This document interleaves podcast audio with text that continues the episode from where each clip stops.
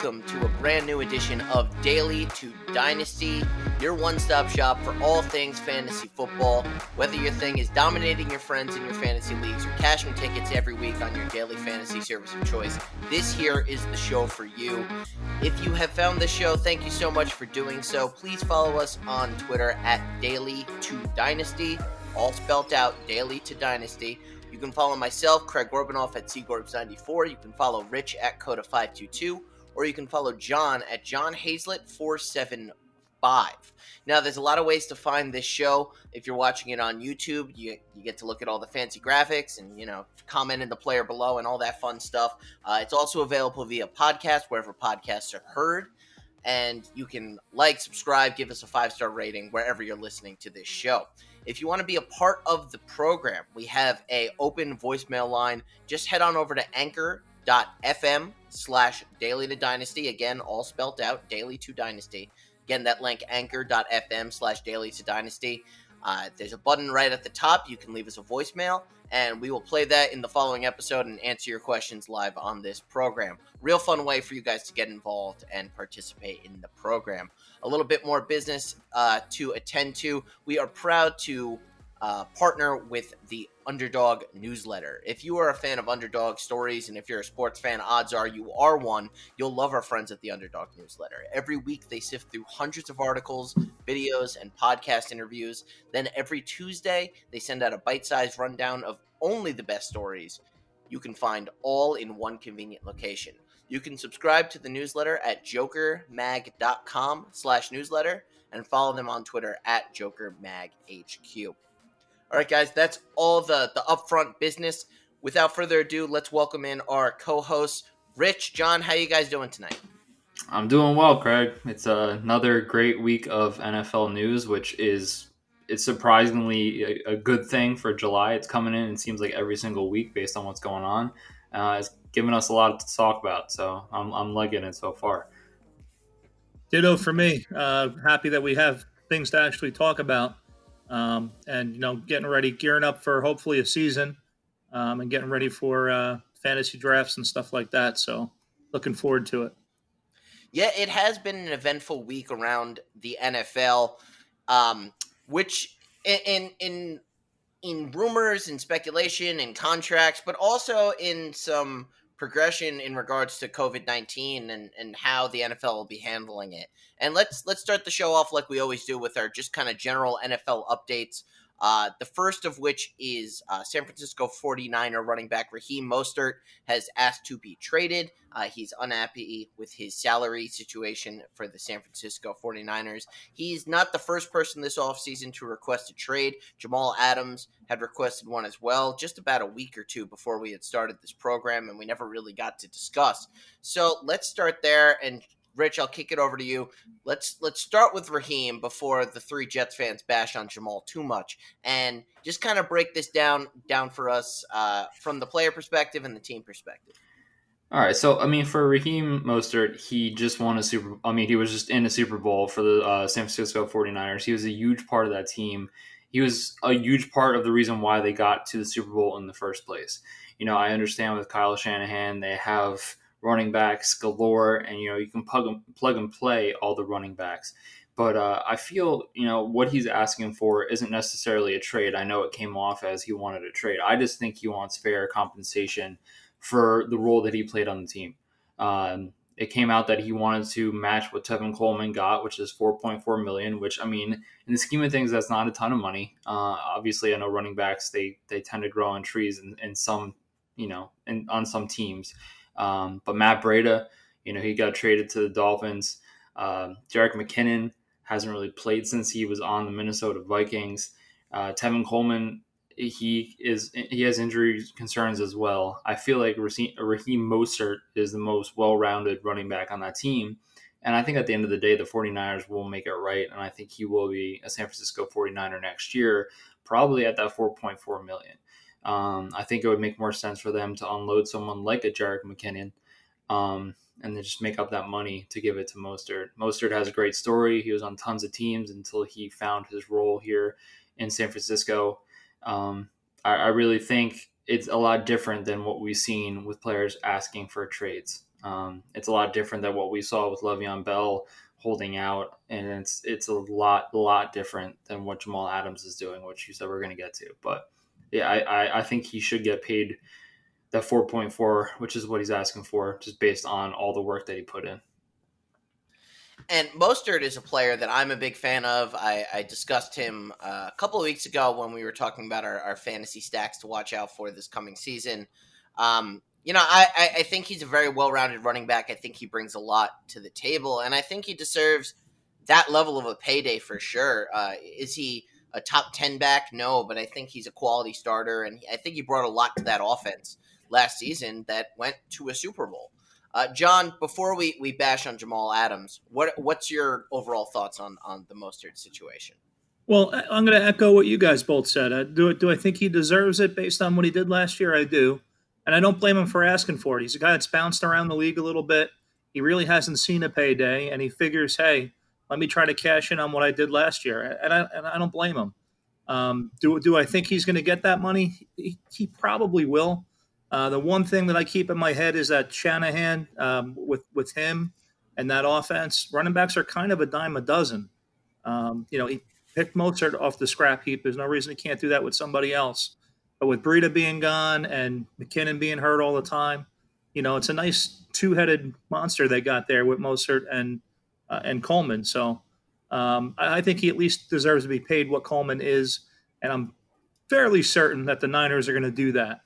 Um, and if they don't, I, I, think another team probably would. So it, it, it's definitely worth keeping an eye on.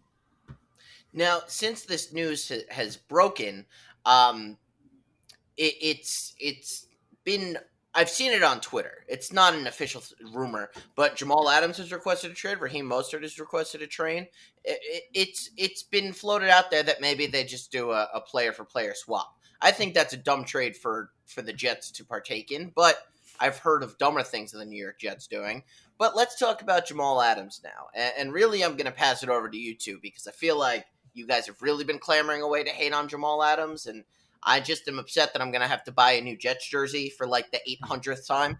Um, and I, I want to wallow in that for a minute. But but John, let's start with you.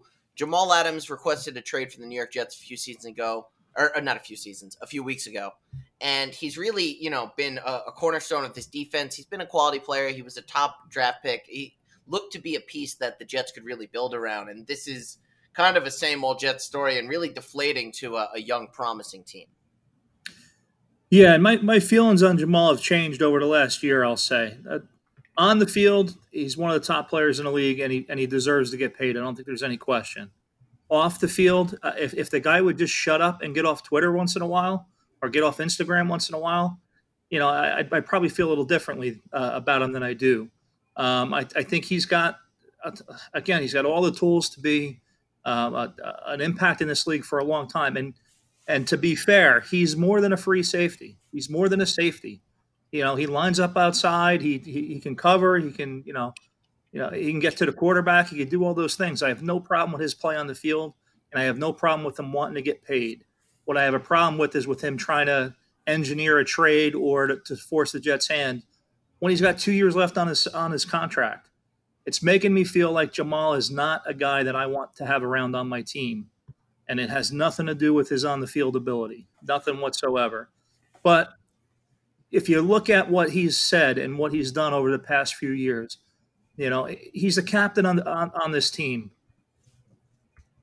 I don't feel like he's playing like, again, playing like a captain, yes. Acting like one, I don't. I don't feel like that at all. Anytime there's a loss, it's it's like this guy. You're riding the uh, emotional roller coaster with this guy all the time.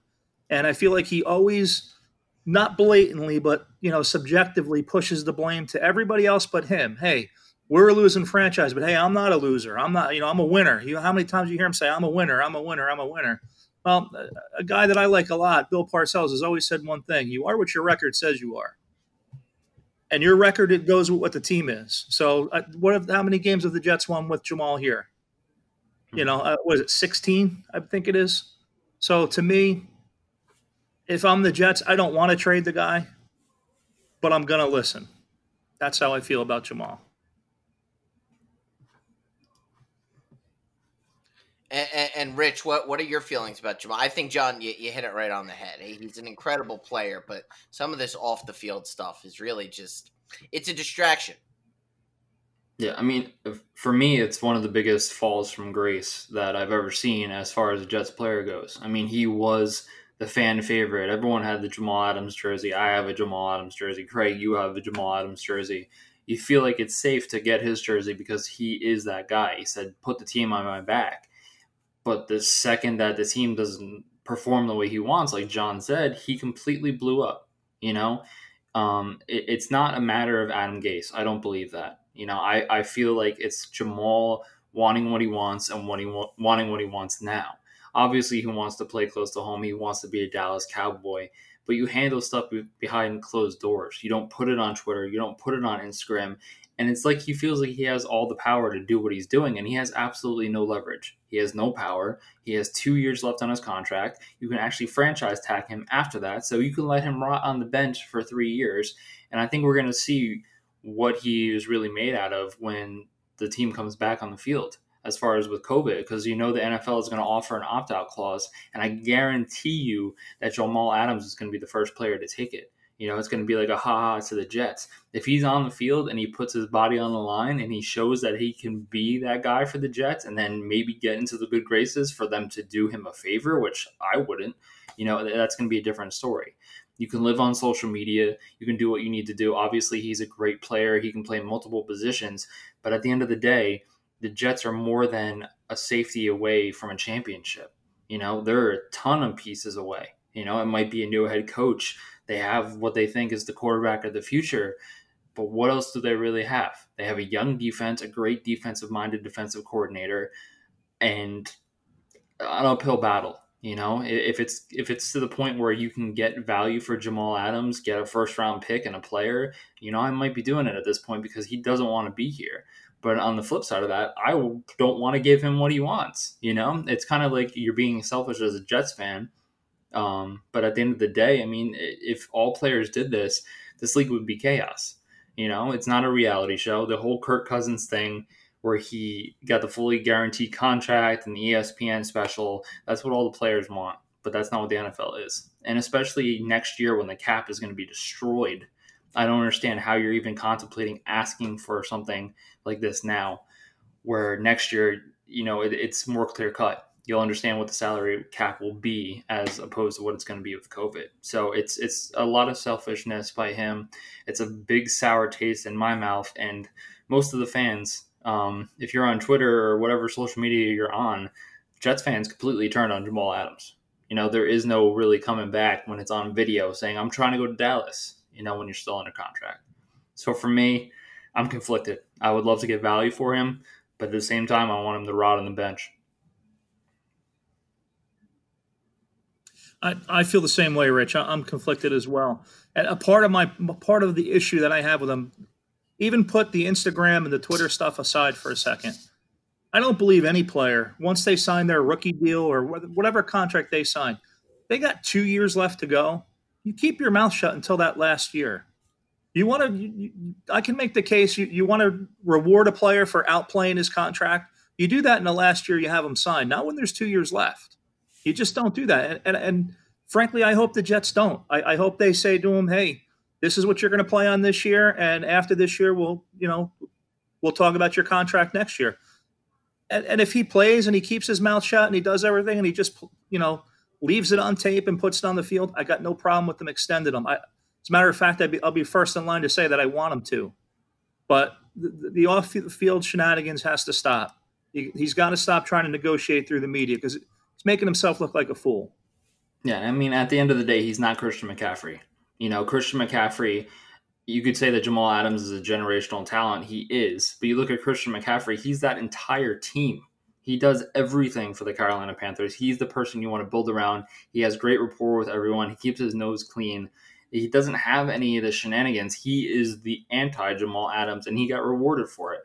And, you know, we're going to get to Patrick Mahomes. He got rewarded for it. You know, if you're going to get, if you want money, you know, the Jets are the team that have the most money And at the end of the day, you just don't want to play here. So you're going to alienate everyone around you. That's I don't know if any team wants a player like that, regardless of what happens on the field. Because when the contract time happens again, and this is just going to happen again, you know. And he put seven teams out there that he would love to play for, and he doesn't need a contract extension, which is just another slap in the face to all the New York Jets fans, all the New York Jets coaches, like everyone involved. So for me, he is the anti Christian uh, Christian McCaffrey, and that's why he's not getting rewarded.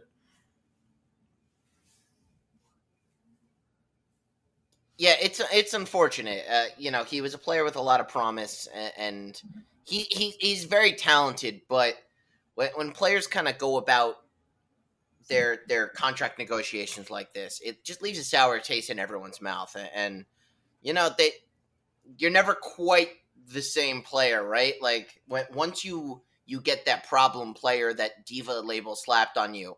Um, you never really quite recover. Everywhere you go as a media circus, there's a lot of attention, and you you tend to see play suffer. So it, will be interesting to see. And I, I, think John's point about there being two two years left on this contract, like it's just kind of disrespectful to the team, uh, is what really resonated with me. Um, a few more quick NFL updates because we actually have like a show to get into at the 15 minute mark of this thing. Um, uh, the Washington Redskins are very close to changing their name. They uh, will not include any sort of Native American imagery in the logo. They officially came out and said this week, but also, um, like, that's the whole point. Like, why would they?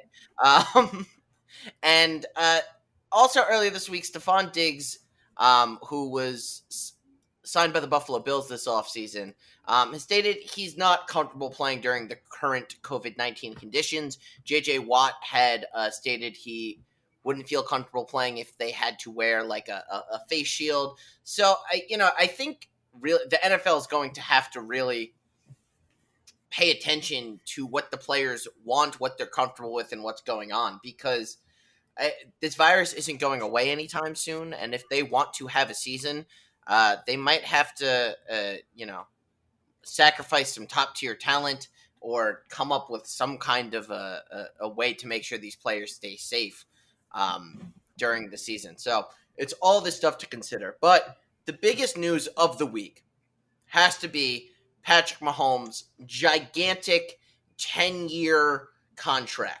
Rich, let's let's just start with you. The, the details of, of, this contract, the Patrick Mahomes deal. Just and, and what were your immediate thoughts? I mean, the immediate thoughts is the number kept going up. First it was 450 million, then it's 477 million, then it ends up at 503 million with all his escalators and all his roster bonuses and everything else. And it's crazy to me that I, I think he absolutely deserves it.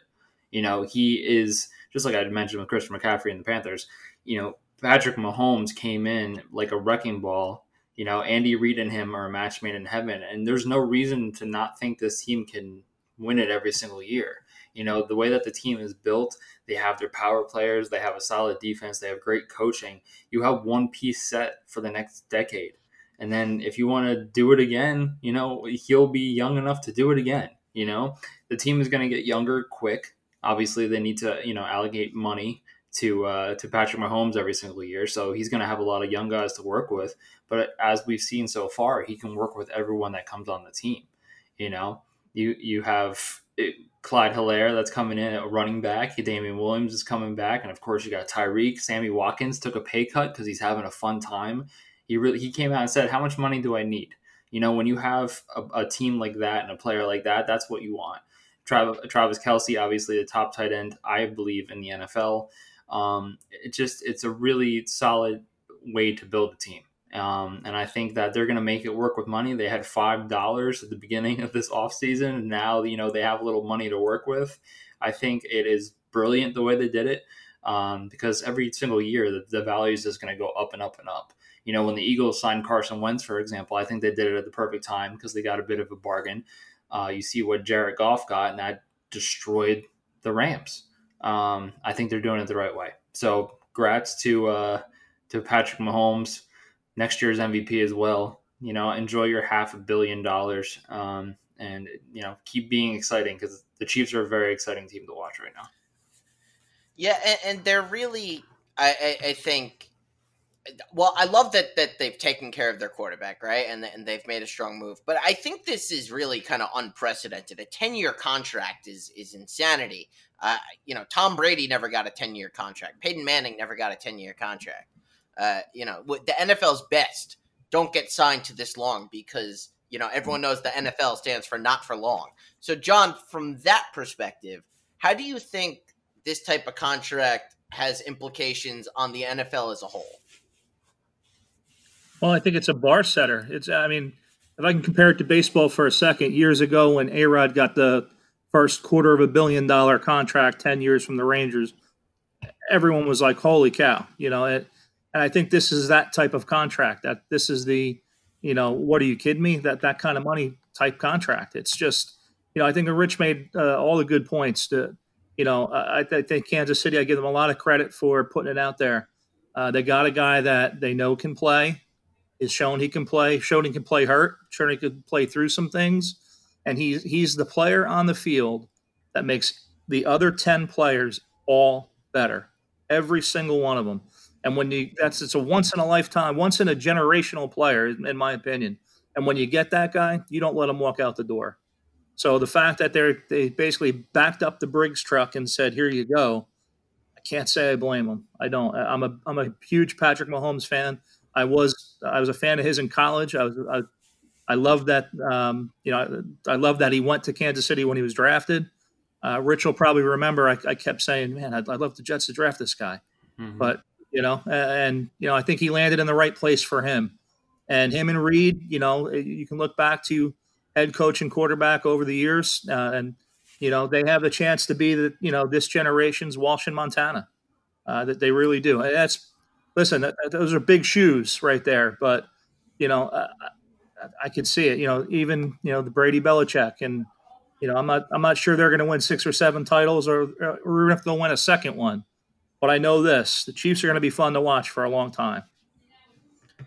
For sure, that they're they're going to be offensive powerhouses. And guys, I'm going to go a little bit off dock here, um, just you know, uh, in a different order because this show is daily to dynasty after all, and, and we focus on fantasy football. And from a fantasy perspective, does this 10 year contract impact players of the Kansas City Chiefs? Meaning, you know, they're they're they're not going to necessarily have dollars now to spend on on top tier free agents, on you know, on, on other types of players unless they're they're willing to take a pay cut. So this coming season, no, I don't think this has any kind of fantasy implication. I, I think, if anything, Patrick Mahomes plays a little bit harder because he's super happy now. Um, but in a few seasons from now, if they cannot get that top tier free agent, right? If they can't re sign their high performing rookie to a high contract because of how much money they're paying Patrick Mahomes, I do think that there we could see a potential dip in some productivity out of Kansas City's offense. I don't necessarily think it's Patrick Mahomes that'll take a dip, but I think you might have a harder time, you know, seeing Tyreek Hill and, and Travis Kelce and the running back and whatever, and all these guys kind of stick around on one team for so long. Rich, over to you. From a fantasy perspective, do you, do you think there's anything to really pay attention to here? I don't think there's going to be a drop off at all. And that's just simply because I think that the team is built just like how the Patriots are. You know, you could have no names coming off the street. You know, you can have you can plug, plug and play someone like a Chris Hogan, and he can look like a number one wide receiver. You know, I think the Chiefs are going to be that way. You know, if they can't afford someone, it, you know, it sucks, but you, it's the next man up. And I think the Chiefs are going to be a team that people are going to come to for a little bit less to play. You know, Sammy Watkins already did it. I really think that, you know, Tyreek Hill is going to stick around. Uh, he signed there for a couple more years. Uh, Patrick Mahomes obviously is going to be the person that makes everyone else look good, like John said. He makes everyone on that team look better. Um, you know, even on defense, because he's going to give them more opportunities to get turnovers because he scores every single drive. So for me, I don't think it's going to be a drop off. I think you can have a second tier wide receiver shine. I think you could have a second tier running back shine. I just think that he makes all the right plays. Um, so for me, I, it's the Patriot way, and I would take anyone on the Chiefs offense at this point. And John, I'll kick it to you from a fantasy perspective. Do you do you think this level of contract affects anyone on the Chiefs for fantasy? No, I don't. Especially, I'm going to echo a lot of what Rich said here. Um, especially the first year, or first two years, or first three years. I, I, think also this contract has the ability to be reworked a few times over the years and deferred money and things like that. But as Rich pointed out, and I totally agree with, you're going to see that better player take a little less money to come play in Kansas City. I'm a, I'm a big believer in that. Again, I'm going to compare it to San Francisco of the 80s and the early 90s. Deion Sanders went there for a year. Deion, who was Mr. Money, he took a little bit less money to go play with San Francisco for a couple years because he thought he could win a title there, and he did. So I think you're going to see stuff like that with Kansas City. People are going to want to play there because Mahomes is there. And I think, and again, him making everybody better. Uh, the talent around that team is is insane to begin with. Um, you know, Rich, you rattled off a bunch of people, one I know you inadvertently left off, Mecole Hardman. I think mm-hmm. that guy. I think you know he's Tyreek Hill Jr. Basically, he put those two on the field together, and you know Mahomes might be able to throw seventy touchdown passes. I mean, it's just you know as they just continue to get better. I, I don't think they've hit their ceiling yet. Um, and again, I'll, I'll echo what I said before they're going to be fun to watch. They really are. I, I almost wish that wish they weren't in the AFC, but they're they're going to be a fun team to watch for a long time. And I and I don't think it's going to impact fantasy um, dramatically at all. Uh, other than you're going to want Mahomes on your team, which you do you do now anyway. Mm-hmm. Well, to that point, right? You, you're going to want Mahomes on your team, but the the NFL is a copycat league, right? If one team does something, a lot of teams are going to start doing things. And there's a lot of premier young quarterback talent in the NFL. And so the big question is now Patrick Mahomes got a 10 year, half a billion dollar contract. Who's the next quarterback to get a 10 year, half a billion dollar contract? Because you know the number is only going to get higher. And for me, it's it's Lamar Jackson. Um, you know, won the MVP last season um, had an incredible breakout year. Um, proved a lot of people wrong that he is a, a, great thrower of the football. And with that added athleticism, I just think he is incredible. He's a game breaker. And he is going to get some kind of contract like this. He has saved the career of John Harbaugh after a couple of years of mediocrity, right? Especially after they won the Super Bowl, they were very mediocre for a long time until Lamar Jackson just exploded onto the scene. Um, they're all of a sudden Super Bowl contenders again. Um, they're going to have to get past Patrick Mahomes and the Chiefs, but I mean, this is to me clear cut one of the best quarterbacks in the NFL, and he's the new breed of NFL quarterbacks. So for my money, I think Lamar Jackson is the next quarterback to get paid. Uh, Rich, over to you. Who do you think is getting the next monster contract? I mean, I don't think anyone's going to get half a billion, but uh, for me, it has to be Dak Prescott. I think, you know, based on what happened with Patrick Mahomes, the Cowboys might uh, allow a little more money to Dak. I mean, he's coming off career highs in yards and touchdowns, and I really think there's a big drop off between him and Andy Dalton. Andy Dalton is a game manager. Obviously, there's a lot of weapons there in Dallas, but, you know, Dak Prescott is a difference maker. Um, I think the Cowboys are prime right now to compete in the NFC, but who knows how long that window is going to be open. You know, if you give Dak Prescott, let's say, a six year deal, um, you know, you, you take one thing off the board. You can also move money around to help the Cowboys in the long run. So for me, Dak Prescott, you know, you pair him off with Amari Cooper and Gallup and Lamb and Zeke, you know, you that's a powerhouse offense. Um, he is he is a favorite in Dallas, and you know, based on what he's asking for, it doesn't seem as crazy, uh, you know, as it was a few weeks ago, based on what Patrick Mahomes got. I don't think he is Patrick Mahomes, but I think he's definitely in that second tier. So a six year contract for him, you know, makes a lot of sense now, and I think the Cowboys are going to cave a little bit. And John, over to you. Who's the next quarterback? For me, and again, I, like Rich said, I don't think it'll be a half a billion, but I think this guy's going to get paid. Um, and I think he's probably the top tier of the, you know, want to call him the second tier, uh, you know, in this category. It's Deshaun Watson to me. Um, first of all, he's a good guy. and I think that's important. And, and it's funny that the three that we've all mentioned, I think they're all good guys, you know, um, including, you know, four if you include Mahomes. Uh, Watson's a player on the field. Obviously, when he's out on the field, he makes everybody better, makes that team better. Um, I think he's been stunted by his coach a little bit, but – um, I, and I think, uh, well, the other thing is, I think the the Texans are crazy enough to give him that kind of money.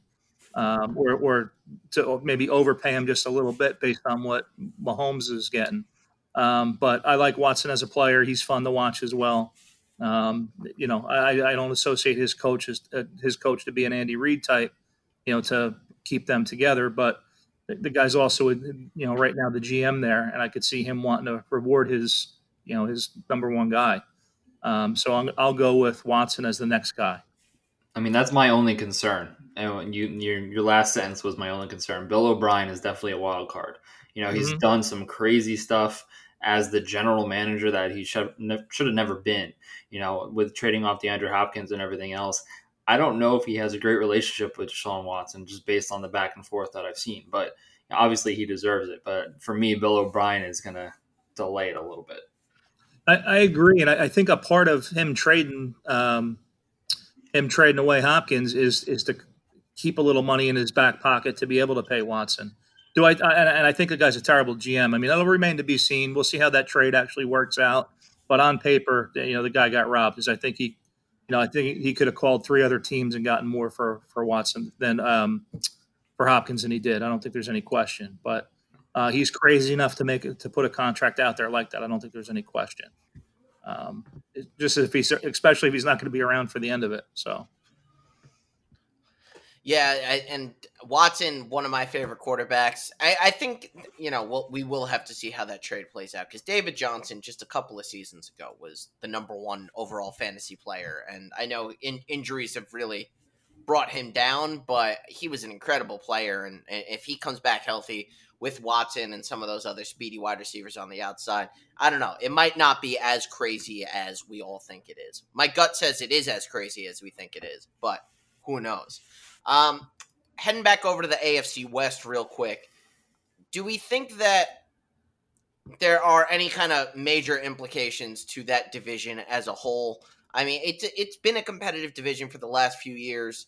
Um, you know, Oakland, the Raiders now in Las Vegas won it a few seasons ago. The Broncos were at the top for a while. The Chiefs are now at the top. Uh, the Chargers, you know, have been very sneaky good. So uh, let's. I'll just kind of open it up for discussion. John, we'll start with you, just about this division as a whole, and, and do you think that the Chiefs are are kind of poised to dominate it for a while? I, I do, but I think there's some good players, and I think there's some good teams in that division. I think it's going to be again. I think it's going to be a fun division to watch. Um, I think the Chargers could be sneaky good. I, uh, you know, I, I, think they got their act together a little bit last year. Curious to see them without Philip Rivers this year. Uh, Denver, in my opinion, is very improved from what they were last year. I mean, and they're gonna you know put a little bit of their faith in their their young quarterback too. And I like what they did to protect that quarterback and to put some talent around them.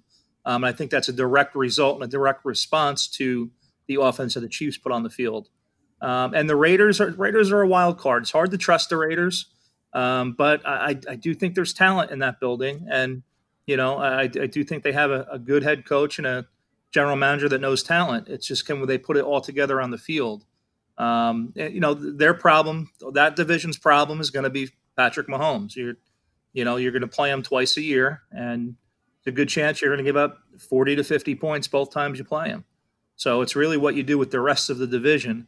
Um, but it, will be a fun division to watch. I can't tell you, uh, you know, other than you know, if I'm picking that division right now, I'm going to pick the Chiefs first. I think we all would, and uh, you know, Denver, Kansas City second, third, Raiders. Really, I don't think you could pick a number two.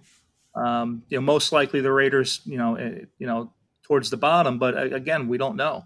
Um, I, I, think they've done a good job there. All all four of those teams have done a good job improving, and the three that are behind the Chiefs have a lot of have some talent. So, be a nice division to watch play if if, if we get to watch football this year. And Rich, same question to you.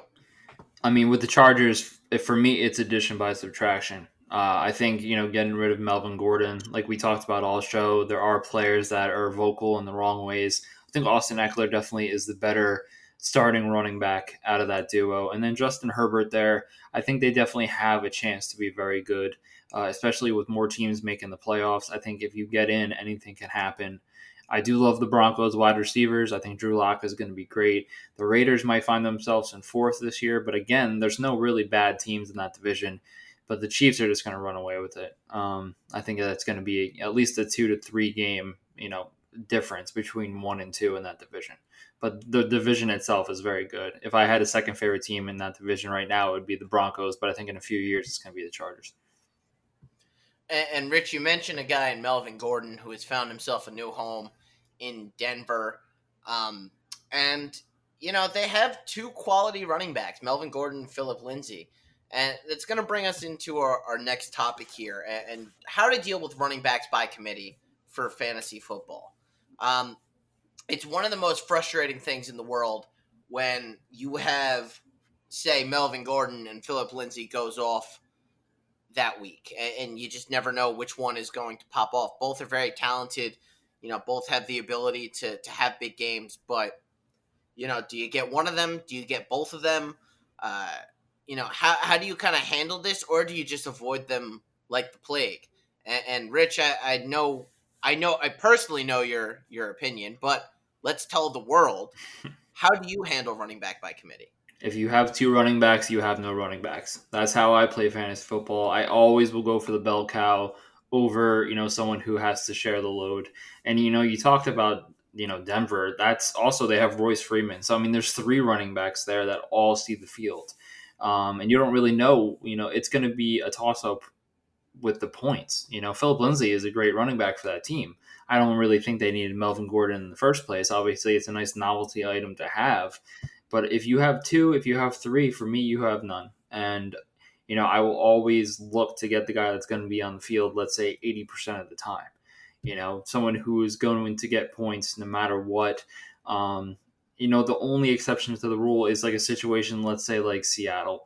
Um, I would take Chris Carson just because, you know, it is a little bit of a running back by committee, but he is clear cut number one in that situation. Um, I always, you know, I always like having guys that are going to get guaranteed points. The only exception to that, obviously, if you're on a bye week, you know, you, you can't have starters, you know, throughout the, the board from your starting lineup to your bench. So in that scenario, I would love to have a PPR back, um, maybe someone like a James White that I can plug and play when my players are out. You know, he's a good guy to have. He catches a lot of balls. He's going to get you what you need to get through the week. But for me, like I said, running back by committee, I'm allergic to it. I don't entertain it, and uh, you know I love when people take running backs from teams that have two to three running backs. It makes me very happy. Yeah, and and that certainly makes a ton of sense. But you know, as the NFL has has changed, there are certainly less bell cow backs available, and and you know sometimes you have to kind of take a, a back that is a bit of a by committee situation. And sometimes it works out. You know, a few seasons ago when Kamara and um, Ingram were on the same team, both were very successful almost every single week. So there, there's an argument to be made that good backs get their touches regardless of the committee. Um, John, over to you. Same question. How do you kind of deal with this in your in your fantasy leagues? Well, very similar to Rich. I, I try to avoid the, by committee backs if possible, unless I unless I know there's a rookie out there that I could see taking the, the reins in a year or two and I could stash them. That's a different story. Uh, but I usually draft my committee backs based on the, the, the my RB one backs by week. So in, other words, if you know if I got Derrick Henry and he's got a bye in week six, you know I, am looking at the schedule to see who's got a weak game or a possible game versus a, a weak defense, and you know if it's you know maybe I'll you know this is obviously later in the draft than it is earlier and I'll, I'll grab one of those guys based on a matchup that may happen six weeks from then. Um, and you know, the other thing I like to do is, you know, if you have to draft them to, you know, fill out your roster or you know for backup situations and that kind of thing, I just like to be able to stash them if I can, and hope that they end up becoming the bell cow. But you know, uh, if I usually draft them, it's by accident, not on purpose, and it's usually late, like I said, to fill a roster or that or that kind of thing, or to possibly use as trade bait for somebody else's handcuff or something like that. Mm-hmm. Yeah, and, and, John, I think you bring up a good point about uh, the bye week situation. I, I know I've often overlooked my starters bye weeks, you know, when, when drafting, and I don't necessarily have the right backups for when that that happens. So uh, I think that's that's especially a good point. And, and guys, I mean, this is this is really the thing, right? You want to be drafting the players that's going to get the most points possible. So it makes sense to avoid running backs by committee. I think if you're in a PPR league, there's still some value with getting the the running back that is the the pass catcher in that scenario um, because they're still going to get you a good amount of points and they probably get used a little bit more in the offense throughout the course of the field. They're not going to punch it into the end zone, but if you're in the PPR league, you know you're going to get a ton of points from those little dinks and dunks. But you you want to try to avoid them as as most as best you can. John, from the daily perspective, do you ever use backs in a running back by committee type of situation? Do you sometimes use both depending on the matchup? How do you handle this? I will say almost never both. Um, there's an exception to every rule you brought up. Um, you know the Saints situation a couple the Saints situation a couple years ago, where if there's no other matchups and they had they're playing a weak team, and I know both guys are going to touch the ball and have a chance to score, maybe I would do that, but that's probably one in a thousand. Um, otherwise, my you know you guys know how I pick my daily lineups. It's matchup based. So it you know it, if it's a guy who's going to get a lot of touches that game because one of the other guys is out, yes, I, that player goes right to the top of the board for me. Uh, always give them always, they always get a chance to shine, and to me, the value of an RB two, um, especially in daily when you can cut your your budget a little bit that way. I like to play them a lot, but you know, if both guys are healthy, am I going to pick one against the other? um, only if I think the matchup works and, and no other time. So definitely some sound advice there to help you cash some tickets as you're, you know, doing your homework. Daily fantasy is such an intriguing game, right? You, are going to make that lineup every single week and, and have all the players at your disposal. Um, but it's definitely important to do your homework early on. So, guys, our last topic of the night is our three players to avoid in 2020. And we have a habit of doing this three different people on this this show, three different players for all of us. So we, we have nine players to avoid for fantasy football this season between all of us. Um, that's like we've done three shows. That's three weeks in a row now um, where this has happened in our, our last segment. So a little little interesting there, if you ask me. Um, Rich, we'll we'll start with you, and why don't you just take us through all three of your players to avoid? All right. So first off, I got Dwayne Haskins.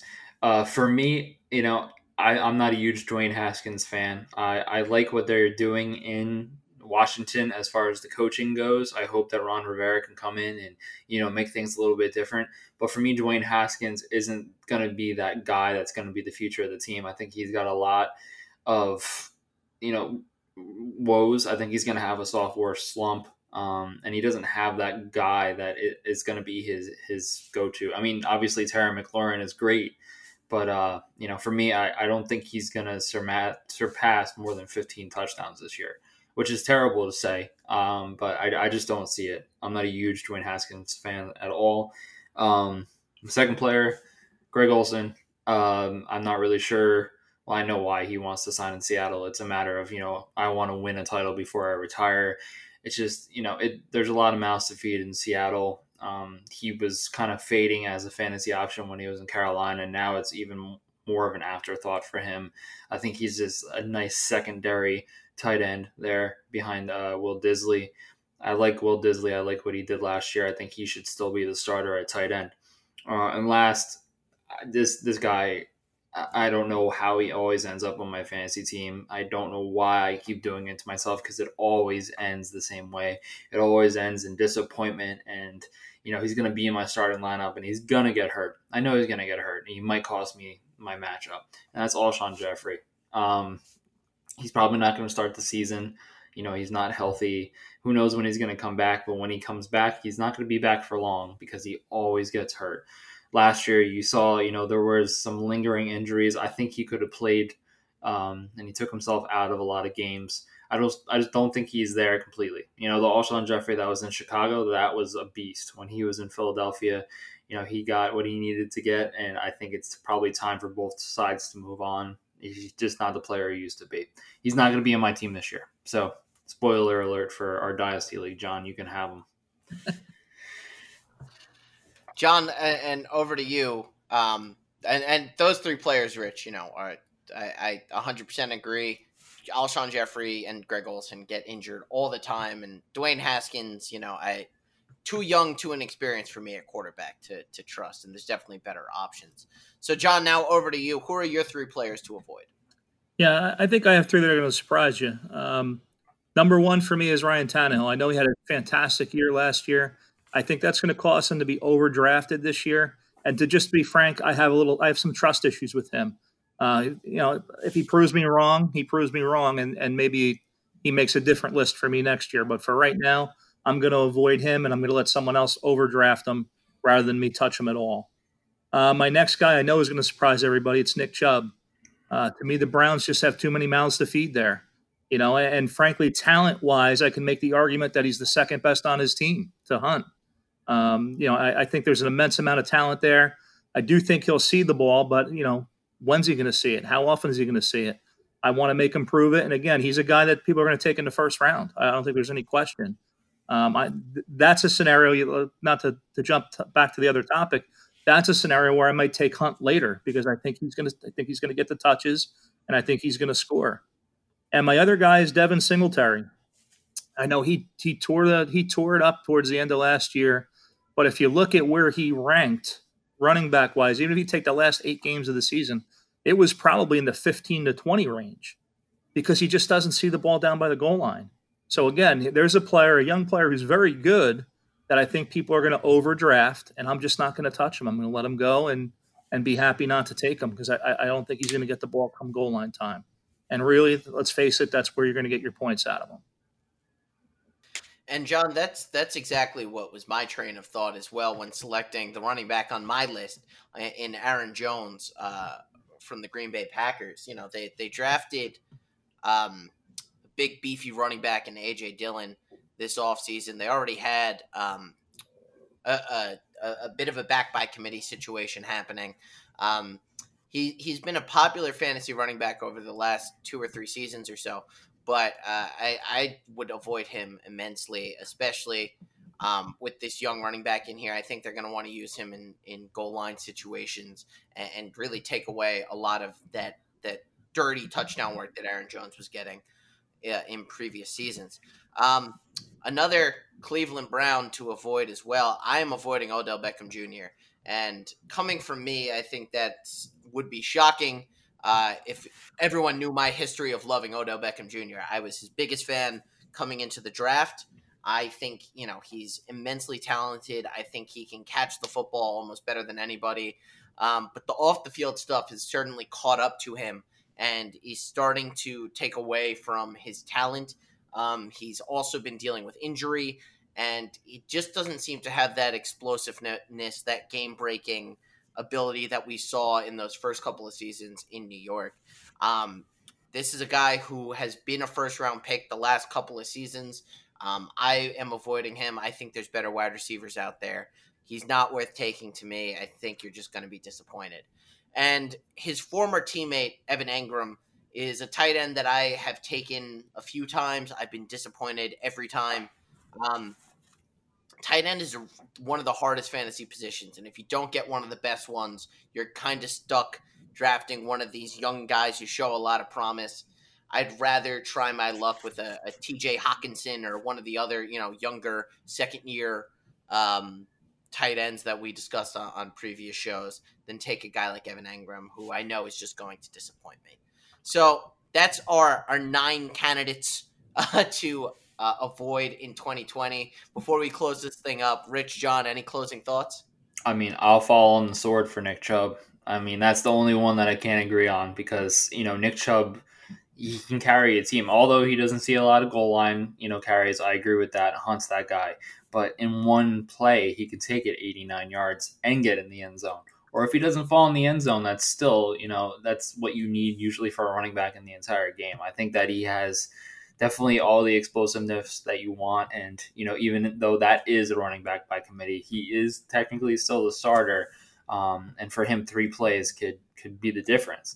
Um, but, you know, I completely agree on Ryan Tannehill. He was actually my fourth on this list, and I was contemplating putting him in over Haskins. I think, you know, obviously what he did in Miami is not what he is doing in Tennessee, and it can change in a second. But I'll fall on that sword for Nick Chubb. That's the only one.